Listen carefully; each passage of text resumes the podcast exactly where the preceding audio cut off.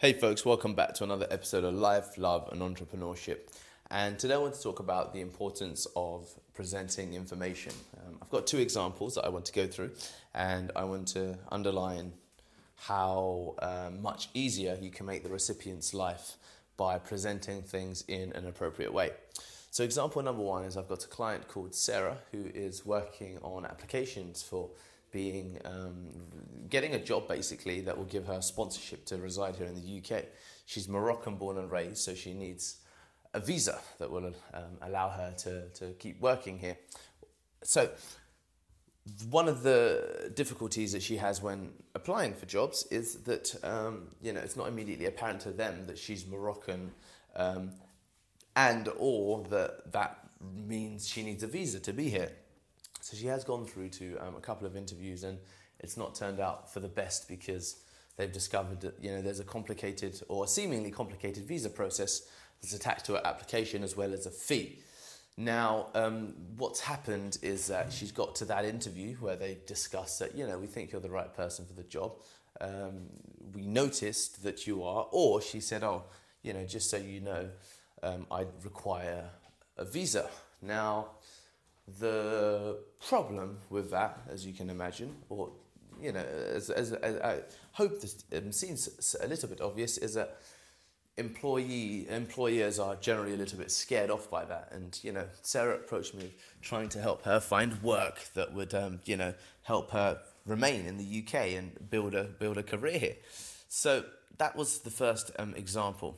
Now, in that instance, when I'm the employer and I'm trying to hire, you know, an, a marketing intern or a marketing associate or for a graduate role, and I'm not entirely familiar with the application process for um, a visa because it needs to be done by the employer, then that would just scare me in the sense that it's a load of complication and headache that ultimately I don't want to handle. And that is invariably what has been happening with Sarah. So you might discover this, um, you know, in various situations that you encounter. This, you know, your own version of those complications. So what we basically, after some discussion, decided to drill down upon was to develop a two-page kind of brief or outline, just discussing very simply the steps involved in an employer going about getting, um, you know, this residency or work permit for Sarah. It was easy, simple, clear to follow. It had a kind of bottom line price, websites to go and fulfill, um, fill in an application, what kind of questions to expect, the associated answers that you know to the question, you know, such as Sarah's vital statistics, if you will, in terms of you know her date of birth, her work experience, or her qualifications, and or anything else that might seem relevant and she fitted it all into two pages, um, as well as providing a plan as to you know why she thought that she was worth that financial figure, and that she was happy to take it out as a cut from her salary. So, this was basically what we discussed as being the appropriate way to then begin impro- approaching new potential employers. Now, producing this single or rather, that yeah, the single two page document has dramatically turned around her basically conversion in terms of this not being an issue for why she's not getting work. Now, I've yet to give you the success story because we're still in the midst of our applications.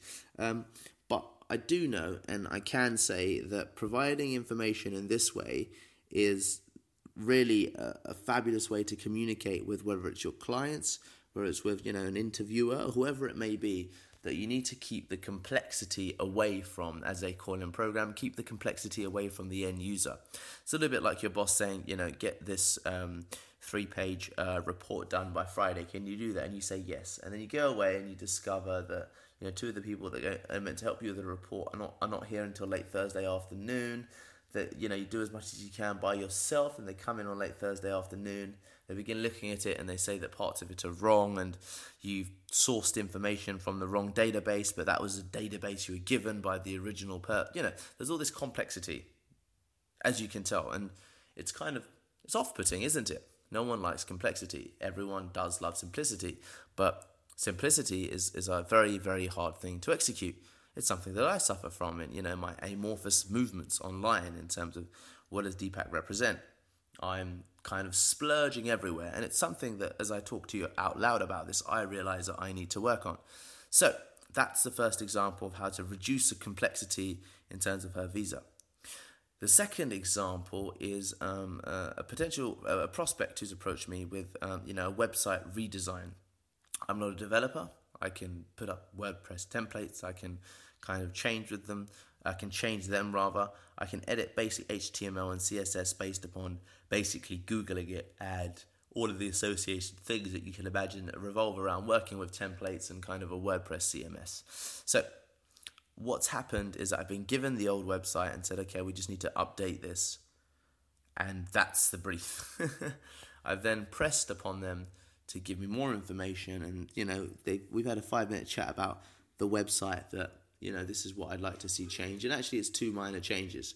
However, then another employee at the company has got involved, and again, she's you know she's saying, "Oh, I'd like it. Um, I'd like to remove some of these figures, add in some movement, get rid of static, static images, provide some movement, and then let's review."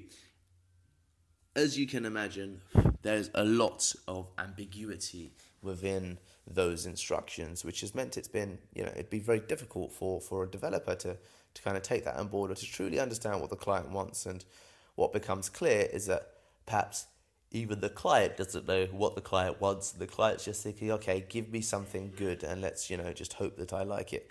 And these two approaches, where you turn up at the final interview and say, by the way, you know, I'm, uh, I'm, you know, I'm Moroccan or, you know, I'm, I'm Algerian or I'm Georgian or whatever it might be, as well as, you know, my brief is, can you improve my website? Here's my old website. Here's examples of two websites we like. That's what we want these are not the best approaches when trying to deliver the best results because it ends up in the instance of Sarah, it creates a lot of complexity for the employer that they don't necessarily want. For the website developer, or in this case me, I have to kind of invent complexity, complexity almost. I have to just make so many guesses as to what I think the client wants, and both both processes are bound to end in disaster. So, for my tip for the day in terms of business and entrepreneurship and basically your life and all things that you do, keep the complexity away from the end user in terms of all of the steps that you make to get to the desired result. Just get to the desired result, and that in itself will be enough. Thanks, guys.